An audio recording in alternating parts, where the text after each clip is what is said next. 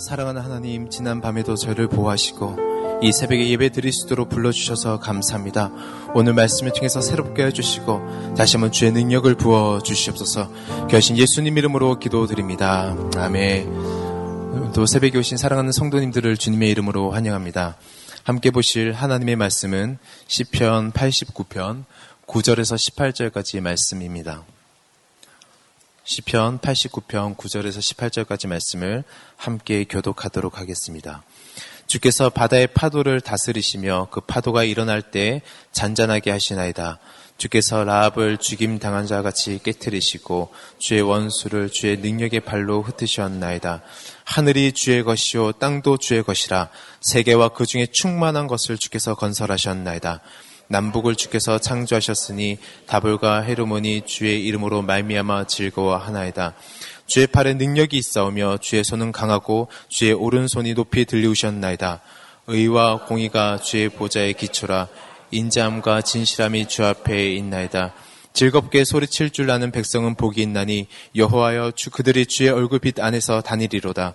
그들은 종일 주의 이름 때문에 기뻐하며 주의 공의로 말미암아 높아지오니 주는 그들의 힘의 영광이시라 우리의 뿌리 주의 은총으로 높아지오니 우리의 방패는 여호와께 속하였고 우리의 왕은 이스라엘의 거룩한 에게 속하였기 때문이니다. 아멘. 주의 능력이 팔이란 제목 가지고 함께 말씀을 나누고자 합니다. 어, 이 세상을 살면서 정말 행복한 사람이 많이 있겠죠. 하지만 그 행복한 사람은 아마 기독교인이라면 그 입술에 찬양이 있고 입가에 읊조릴 수 있는 찬양이 고백이 있다면 그는 진정한 행복한 사람일 것입니다. 우리가 계속해서 시편을 보고 있는데 시편의 기자를 보면 상황과 상관없이 계속해서 입가에 찬양이 있다라는 것입니다. 마음에 근심 있고 마음에 두려움이 있는 사람은 찬양을 부를 수가 없습니다. 한숨만 가득할 뿐이죠. 그 마음속에 두려움이 있고 고민이 있는 사람은 절대 찬양할 수가 없습니다. 그런데 시편 89편을 읽어보면 시편의 기자의 상황이 좋지 않았음에도 불구하고 쉽지 않았음에도 불구하고 그는 여전히 찬양하고 있다라는 것입니다. 이것이 믿음의 사람들의 모습이어야 할 것입니다. 왜냐하면 주변의 상황은 계속해서 바뀌게 되어 있습니다. 언제든지 바뀌죠. 하지만 주님의 약속을 붙잡고 그 언약을 붙잡는 사람들은 주의 백성들은 주님을 바라봄으로 늘 입가에 찬양이 선포되어야 되는 것입니다. 이 찬양의 선포가 이 새벽에도 가득하시기를 주님의 이름으로 축원합니다. 89편 오늘 본문은 두 번째 단락은 이스라엘과 언약을 맺으신 하나님께서 이스라엘 백성들을 어떻게 구원하시는가 그 하나님의 구원의 통치와 능력을 찬양하고 있습니다. 하나님의 전능하신 능력과 성실하심에 대해서 이야기하고 있죠. 그분의 전능하신 능력은 자연을 다스리시고 역사를 섭리하시는 가운데 뚜렷이 나타나고 있음을 다윗의 후손인 그들이 고백하고 있습니다. 그 언약의 말씀을 가지고 오늘 함께 나누도록 하겠습니다. 우리 9절과 10절 말씀을 다 같이 봉독하겠습니다. 시작. 주께서 바다의 파도를 다스리시며 그 파도가 일어날 때 잔잔하게 하시나이다. 주께서 라합을 죽임 당한 자 같이 깨뜨리시고 주의 원수를 주의 능력의 팔로 흩으셨나이다. 시인은 우리를 구원해 주실 하나님을 찬양하면서 자연을 다스리시는 하나님의 능력에 대해서 이야기하고 있습니다. 우리 바다의 파도에 밑줄 그으시고 잔잔하게 하신다 한번 동그라미를 그었으면 좋겠습니다. 어, 성경에서는 흔히 바다를 악한 세력으로 비유하고 있고 하나님은 이러한 세력을 다스리시는 분으로 묘사하고 있습니다. 시인은 이러한 비유를 통해서 전능하신 하나님의 능력을 우리에게 보여주고 있죠. 그런데 시인은 하나님의 능력을 말하면서 바다의 파도를 다스리시고 파도가 일어날 때 잔잔하게 하신다라는 것입니다. 여기에 우리는 주목할 필요가 있습니다. 왜냐하면 이 당시 때 사람들은 강을 중심으로 바다를 중심으로 도시를 건설했습니다. 이 물이라고 하는 것은 사람들에게 있어서 가장 필요했죠. 양식을 공급해주고 마실 물을 주었죠. 하지만 동시에 두려움의 존재였습니다. 왜냐하면 바로 예측할 수 없는 물의 범람, 홍수로 인한 범람과 해일로 인해 파도가 일어나면 내가 힘들게 쌓아두었던 그 모든 것들이 하루아침에 다 한순간에 나의 삶의 터전이 사라지기 때문에 그들은 바다의 물을 필요로 했지만 또 하나로는, 또 한편으로는 두려움의 존재가 되었다라는 것입니다. 그래서 그 당시에 사람들은 바다의 물이 범람하는 것을 혼돈의 괴물이라고 부를 정도로 두려움의 존재였죠. 이 세상도 마찬가지입니다. 내가 힘들게 쌓아놓았던 것들을 하루아침에 앗아갈 수 있는 우리는 세상에 살고 있죠. 그래서 주님을 믿지 않는 사람들은 이 세상을 살아가고 있지만 두려워할 수밖에 없습니다. 왜냐하면 하루아침에 내가 쌓아놓았던 그 모든 것들이 다 사라질 수밖에 없기 때문에 파도가 지나간 모래성처럼 흔적도 없이 사라지기 때문에 내 마음을 정말 마음을 졸이면서 살게 되는 것이죠. 사람들이 통제할 수 없는 것은 두려움입니다. 그런데 오늘 말씀 보니까 주께서 바다를 다스리시고 일어나는 파도를 잠잠케 하신다라는 것입니다. 즉 주님께서 주님의 백성을 보호하시면서 주의 능력을 행하시는데 우리 삶 가운데 계속해서 공격하고 혼돈하게 만드는 환경을 주님께서 다스리신다라는 것입니다. 그것들이 일어나서 나를 삼키려 할 때 하나님께서 잠잠하게 하신다라는 것입니다. 할렐루야. 이것이 주의 백성에게 주시는 하나님의 은총인 것입니다. 우리를 지키시는 하나님은 이 새벽에 저를 깨우셔서 우리를 지키시는 하나님은 바로 이런 하나님이시라는 것입니다. 그런데 더 놀라운 것은 잔잔하게 한다라는 것은 그냥 상황만 만든 것.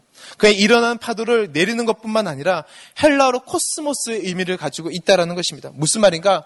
코스모스는 조화라는 것을 의미합니다. 조화와 일치, 질서를 포함하고 있습니다. 즉 주님께서 계시지 않는 혼돈 이 세상이 두려워하는 이 세계 가운데서 주님께서 찾아오시면 그냥 상황을 정리할 뿐 아니라 우리 삶 가운데서 주님께서 들어오시면 바로 나의 삶 가운데서 주님께서 질서 있게 만드신다라는 것입니다. 나의 삶을 이끌어 가신다라는 것입니다. 이것이 주의 자녀에게 주시는 하나님의 축복인 것입니다. 태초의 땅이 혼돈하고 공허하며 흑암이 가득할 때 한 줄기 빛을 오신 주님께서 이 땅에 오시자 땅이 창조되기 시작했고 질서 있게 맞춰진 것을 우리는 볼 수 있습니다. 내 삶에 주님께서 왕으로 오시는 순간 내 삶에 혼돈했던 모든 과정들이 바로 하나님의 말씀 안에서 질서 있게 맞춰진다라는 것입니다. 그 파도가 일어나서 나를 해야를 나를 죽일 것 같지만은 바로 주님께서 붙드심으로 우리는 승리할 수 있고 보호를 받을 수 있다라는 것입니다. 저는 이 축복의 은혜가 우리 삶과 가정과 우리 삶에 터져냈길 주의 이름으로 축원합니다. 10절에 보니까 라합을 죽임 당한 자 같이 깨뜨리시고 라고 되어 있습니다. 여기서 라합이 가진 뜻은 성경에서 바닷속에 사는 괴물로 하나님을 대적하는 존재를 지칭합니다. 그 당시에 이스라엘을 대적했던 애굽을 말하기도 합니다. 아무리 나의 삶을 집어삼킬 만한 SF 영화에 나올 만한 바닥의 물이 일어나서 나의 삶을 해야를 할 때 여러분 그거 아십니까? 영화에 보면 절대 주인공은 죽지 않습니다.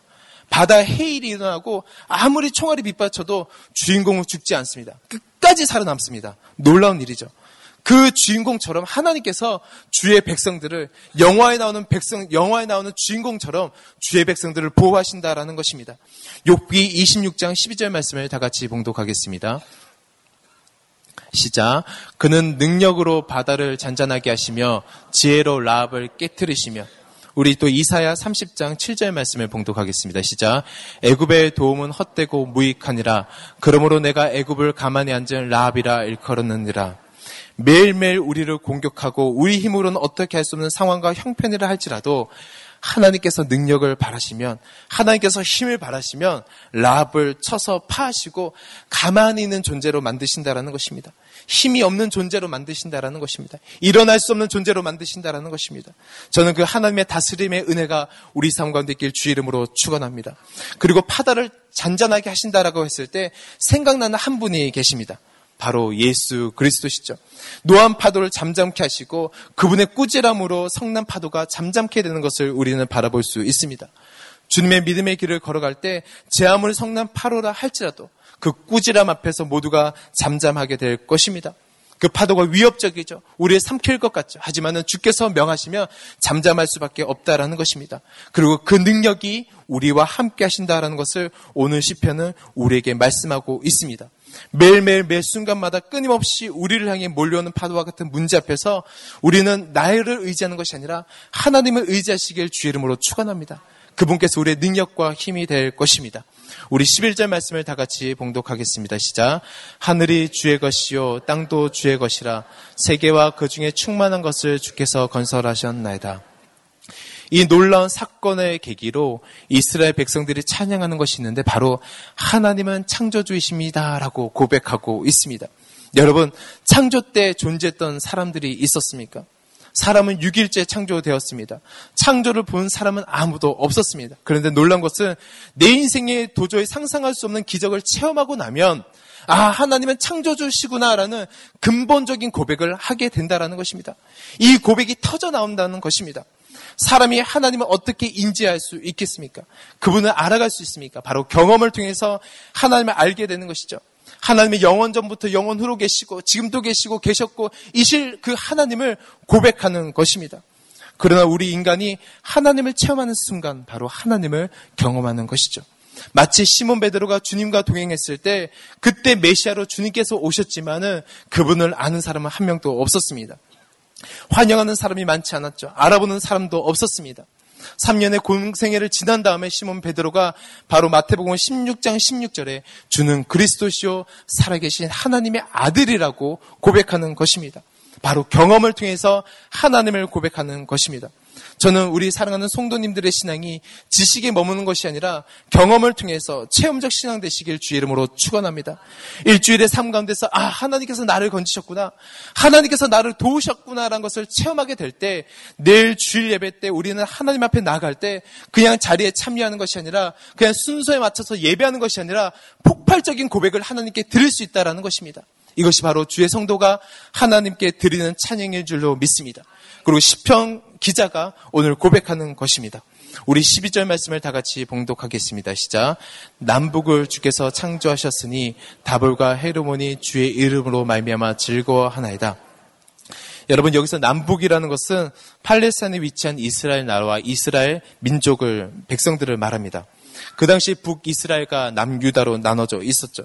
주께서 남과 북을 창조하셨습니다. 우리 민족, 우리 나라 하나님께서 창조하셨습니다라고 고백하는 것입니다. 다볼산과 헤르몬산을 이야기합니다. 다볼산은 요단강 서편에 있었던 대표적 산이고 헤르몬산은 요단강 동편에 있었던 대표적인 산이었습니다. 남과 북, 동편과 서편 하나님께서 조성하시고 창조하셨습니다라고 고백하고 있는 것입니다. 그리고 그 당시 다볼산과 헤르몬산은 가나안 사람들이 섬기던 산이었습니다. 그런데 그 산들이 주님의 이름을 찬양한다는 것입니다. 사람들이 산을 섬기고 있는데 주님께서 그 모든 것을 다스리신다라는 것을 왕 중의 왕이라는 것을 오늘 시편 기자는 다시 한번 말하고 있다라는 것입니다. 나의 구주 나의 하나님은 우주를 창조하시고 온 만물을 창조하신 하나님이라고 오늘 우리에게 고백하고 있는 것입니다. 할렐루야. 이 고백이 우리 가운데 낄 주의 이름으로 축원합니다. 우리 시편 121편 1절에서 2절 말씀을 다 같이 봉독하겠습니다. 시작. 내가 산을 향하여 눈을 들리라. 나의 도움이 어디서 올까? 나의 도움은 천지를 지으신 여호와에게서로다. 여러분 성전에서 찬양하는 그 하나님은 성전 안에만 거하시는 것이 아니라 온 우주 만주를 만물을 창조하시고 다스리시는 그 하나님은 모든 것 위에 거하시고 계십니다. 그리고 우리는 그 하나님을 예배하는 예배하는 주의 백성들인 것입니다. 저는 그 예배 하루가 오늘 되시길 주의 이름으로 축원합니다. 저는 본문을 읽어 나가는데 하나님께서 제 마음속에 깨닫게 해 주시면서 큰 기쁨과 도전이 되었습니다. 바로 12절에 남북으로 시작하는데 저에게 있어서는 우리나라 남과 북, 남한과 북한이 생각났습니다. 한라에서 백두까지 온 민족이 주님을 예배한 날이 올 것이라는 확신이 저 가운데 들어왔습니다. 지금은 다른 신을 섬기는 것 같지만, 지금은 정말 한라에서 백두까지 뭔가 다른 것 같지만, 바로 하나님께서 다스리실 때 온 민족이 남과 북이 한라에서 백두까지 온 만물들이 주님을 예배하게 될 것입니다. 이 믿음의 고백을 하게 되었습니다. 그리고 내 삶의 이 끝에서 저 끝까지 하나님께서 다스리시고 그분의 다스림으로 말미암아 죄 백성이 기뻐한다라는 것입니다. 그리고 우리 14절부터는 주님께서 세우시는 나라에 대해서 이야기하고 있습니다. 우리 14절 말씀을 다 같이 봉독하겠습니다. 시작. 의와 공의가 주의 보좌에 기초라. 인장과 진실함이 주 앞에 있나이다. 이제 혼돈을 질서 있게 만드신 주님께서 세계를 두 가지 법칙에 의해서 세우십니다. 이제 신 하나님께서 통치하시는 세계는 바로 의와 공의, 인자와 진실함으로 통치하신다고 말하고 있습니다. 이것은 또한 하나님의 통치 원리이기도 반면에 하나님의 속성이기도 합니다. 세상의 통치는 속임수와 불이 거짓으로 세워져 있다면 하나님의 통치는 그 정의는 진실로 올바름 가운데서 다스린다고 우리에게 이야기하고 있다라는 것입니다. 그리고 인자와 진실함은 무엇을 말하는가? 인자는 성경에서 헤세드라고 이야기합니다. 헤세드란 말은 자기 백성과 맺은 언약을 지키시는 하나님을 칭할 때 성경에서 이야기하고 있습니다. 긍휼함으로 그 맺으신 언약을 지키신다라는 것입니다. 그 속에는 거짓이 전혀 없습니다. 사랑하는 성도님, 언약이 무엇입니까? 바로 약속이죠. 근데 우리가 약속할 때 어떻게 하나요? 약속할 때 우리가 새끼손가락을 겁니다. 손으로 새끼손가락을 거는데 이 거는 것이 참 신기합니다. 제가 설교 준비하면서 이것 사람들 신기하더라고요. 그 마이 많은 사람들이 이야기하는데 얼굴은 속일 수 있대요. 그런데 손은 속일 수 없다고 이야기하더라고요. 그런데 우리가 이 가장 우리가 속일 수 없는 손으로 하나님께 약속을 하는 것입니다. 약속을 하는데 이것을 무엇을 뜻하냐면 매임을 말하는 것입니다. 바로 언약은 약속은 서로에게 매이는 것입니다. 언약은 서로에게 매이는 것입니다.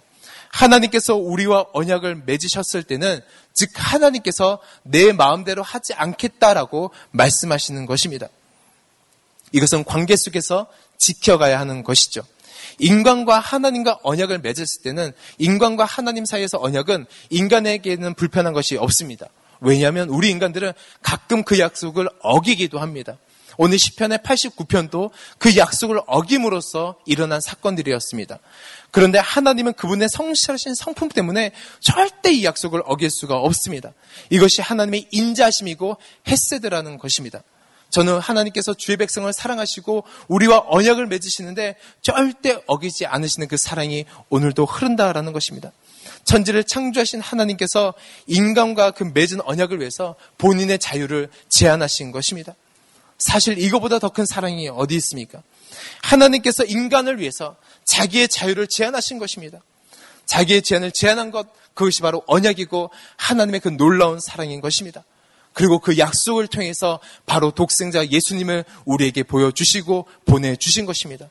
이것이 바로 하나님의 그 놀라운 사랑의 언약인 것입니다. 사랑하는 성도님, 이 시간 이 세상을 살아가면서 얼마나 혼돈스러울 때가 많이 있습니까? 파도가 나를 덮칠까봐 걱정할 때가 얼마나 많이 있습니까? 사탄이 계속해서 넘실거리는 그 파도를 우리에게 주므로 인해서 우리를 두렵게 합니다. 걱정하게 합니다. 정말 좌절하게 하죠. 그래서 주의 말씀을 붙들지 못하게 합니다. 나에게 언약과 말씀이 있음에도 불구하고 바라보지 못하게 합니다. 그런데 풍랑이는 파도 속에서 주님께서 그 안에 계시다는 것을 깨닫게 되는 순간 하나님을 발견하게 되고 그분을 찾게 되는 순간 파도가 잔잔하게 되는 것을 우리는 성경을 통해서 배우게 되는 것입니다. 이것이 바로 하나님의 동행하신가 그분의 능력인 것입니다. 그리고 우리를 붙드시는 하나님의 언약인 것입니다. 오늘의 시편 기자는 이것을 찬양하고 있습니다. 그리고 15절에 보니까 말하는 것처럼 즐거운 소리를 칠 줄 아는 백성은 복이 있다라는 것입니다. 초막이나 궁궐이나 상황과 상관없이 내 주 예수 모신 것이 바로 하늘나라라고 고백하고 있는 것입니다. 바로 18절에서 15절에서 18절까지 말씀은 바로 하나님께서 주의 백성들이 누리는 복에 대해서 이야기하고 있습니다. 왕이신 하나님으로 기쁨 넘치는 백성들이 하나님께 드리는 찬양을 묘사하고 있습니다. 우리 15절 말씀을 다 같이 봉독하겠습니다. 시작. 즐겁게 소리칠 줄 아는 백성은 복이 있나니 여호와여 그들이 주의 얼굴 빛 안에서 다니리로다. 15절 앞부분을 새 번역 성경으로 번역, 하면 이렇게 되어 있습니다. 축제 함성을 외칠 줄 아는 백성은 복이 있습니다. 축제의 함성을 외칠 수 있는 백성은 복이 있습니다. 주님의 통치를 경험하는 순간 우리는 축제를 경험하게 되는 것입니다. 약속을 붙잡는 순간 절망에서 희망의 빗줄기를 발견하게 되는 것입니다. 외칠 줄 아는 백성은 복이 있습니다. 제가 처음 말씀드린 대로 입가에 찬양의 고백이 있고 읊조릴 수 있는 찬양의 그 선포가 있다면 그는 행복한 사람일 것입니다. 그것이 바로 주의 은혜인 것이죠. 바로 하나님의 은혜에 있다는 것은 주의 얼굴 빛에 다닌다라는 것은 바로 주님께서 주시는 은혜와 축복을 의미하는 것이죠. 바로 하나님 그 안에서 거느게 된다라는 것입니다. 이것이 바로 하나님의 백성이 누리게 되는 축복인 것입니다. 저는 이 은혜가 우리 삶 가운데 넘쳐나시길 주의 이름으로 축원합니다. 그리고 18, 17절과 18절을 우리 다 같이 봉독하겠습니다. 시작.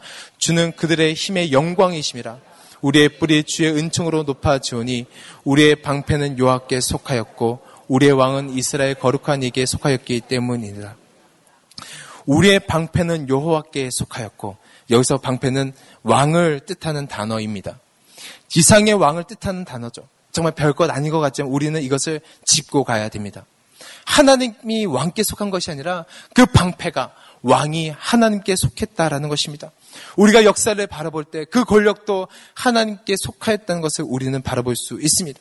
그분의 통치 안에 있다는 것을 우리는 깨닫게 되어야 되는 것입니다. 그래서 우리는 이 세상의 권력가들 위해서 기도해야 됩니다. 권력자들이 하나님의 그 통치를 받으면서 정말 다스릴 수 있도록 기도해야 되는 것입니다. 하나님의 리더를 위해서 기도해야 됩니다. 주님처럼 의와 공의와 인자와 진실함으로 다스릴 수 있도록 우리는 기도해야 되는 것입니다. 주의 성도도 마찬가지입니다. 하나님께서 우리를 왕 같은 제사장으로 우리를 부르셨습니다. 우리를 정말 우리에게 하나님께서 다스릴 수 있는 하나님의 리더로 부르셨습니다. 그렇다면 우리가 이 세상에 나아갈 때 하나님의 그 의와 공의와 인자와 진실함으로 우리는 이 세상을 살아가야 되고 다스려야 되는 것입니다. 말씀을 정리하도록 하겠습니다. 인생의 여러 가지 위험한 일을 우리는 다 피할 수는 없습니다. 그리고 그 속에서 누구도 우리를 끝까지 도와줄 수 있는 인간은 없습니다. 그 인간의 도움에는 한계가 있죠. 근데 오늘 본문은 우리에게 도움을 주시는 분, 창조주 하나님을 우리에게 말하고 있습니다. 그분을 경험하는 순간, 그분의 능력을 체험하는 순간, 우리는 하나님께 찬양하게 될 것입니다. 요한복음 15장 5절에 이런 말씀이 있습니다. 예수님을 떠나서는 너희가 아무것도 할 수 없다고 이야기하고 있습니다. 우리가 주님 안에 있을 때 정말 거친 파도가 날 향해 달려와도 우리는 두렵지 않을 것입니다. 우리가 정말 바다 한가운데 서 있다 할지라도 그 파도가 나를 해하지 못할 것입니다. 이것이 주의 백성에게 주시는 하나님의 축복인 것입니다.